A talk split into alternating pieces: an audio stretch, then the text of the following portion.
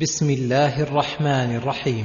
إذا السماء انفطرت وإذا الكواكب انتثرت وإذا البحار فجرت وإذا القبور بعثرت علمت نفس ما قدمت وأخرت. أي إذا انشقت السماء وانفطرت وانتثرت نجومها وزال جمالها وفجرت البحار فصارت بحرا واحدا وبعثرت القبور. بأن أخرجت ما فيها من الأموات وحشروا للموقف بين يدي الله للجزاء على الأعمال فحينئذ ينكشف الغطاء ويزول ما كان خفيا وتعلم كل نفس ما معها من الأرباح والخسران.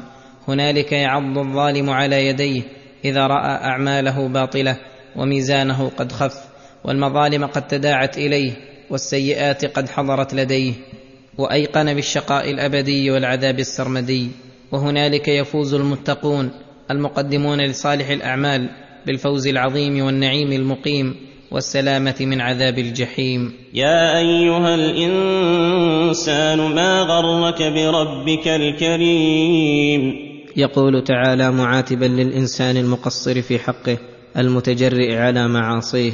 يا أيها الإنسان ما غرك بربك الكريم؟ أتهاونا منك في حقوقه؟ أم احتقارا منك لعذابه؟ أم عدم إيمان منك بجزائه؟ ما غرك بربك الكريم الذي خلقك فسواك فعدلك؟ أليس هو الذي خلقك فسواك في أحسن تقويم؟ فعدلك وركبك تركيبا قويما معتدلا في أحسن الأشكال وأجمل الهيئات.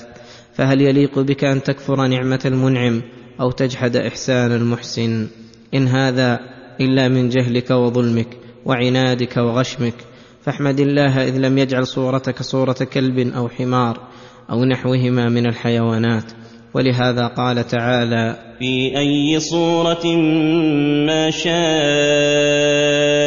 ركبك؟ وقوله كلا بل تكذبون بالدين. أي مع هذا الوعظ والتذكير لا تزالون مستمرين على التكذيب بالجزاء. وإن عليكم لحافظين. كراما كاتبين يعلمون ما تفعلون. وأنتم لا بد أن تحاسبوا على ما عملتم. وقد أقام الله عليكم ملائكة كراما يكتبون أقوالكم وأفعالكم ويعلمون أفعالكم. ودخل في هذا أفعال القلوب وأفعال الجوارح. فاللائق بكم أن تكرموهم وتجلوهم وتحترموهم. إن الأبرار لفي نعيم. المراد بالأبرار هم القائمون بحقوق الله وحقوق عباده الملازمون للبر في أعمال القلوب وأعمال الجوارح. فهؤلاء جزاؤهم النعيم في القلب والروح والبدن في دار الدنيا وفي دار البرزخ. وفي دار القرار. وإن الفجار لفي جحيم. إن الفجار الذين قصروا في حقوق الله وحقوق عباده الذين فجرت قلوبهم ففجرت أعمالهم لفي جحيم أي عذاب أليم في دار الدنيا ودار البرزخ وفي دار القرار. يصلونها يوم الدين. يصلونها ويعذبون بها أشد العذاب يوم الدين. أي يوم الجزاء على الأعمال. وما هم عنها بغائبين. أي بل هم ملازمون لها لا يخرجون منها.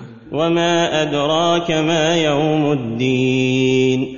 ثم ما أدراك ما يوم الدين. في هذا تهويل لذلك اليوم الشديد الذي يحير الأذهان. يوم لا تملك نفس لنفس شيئا. ولو كانت لها قريبة أو حبيبة مصافية فكل مشتغل بنفسه لا يطلب الفكاك لغيرها. يوم لا تملك نفس لنفس شيئا والأمر يومئذ لله. فهو الذي يفصل بين العباد ويأخذ للمظلوم حقه من ظالمه. والله أعلم.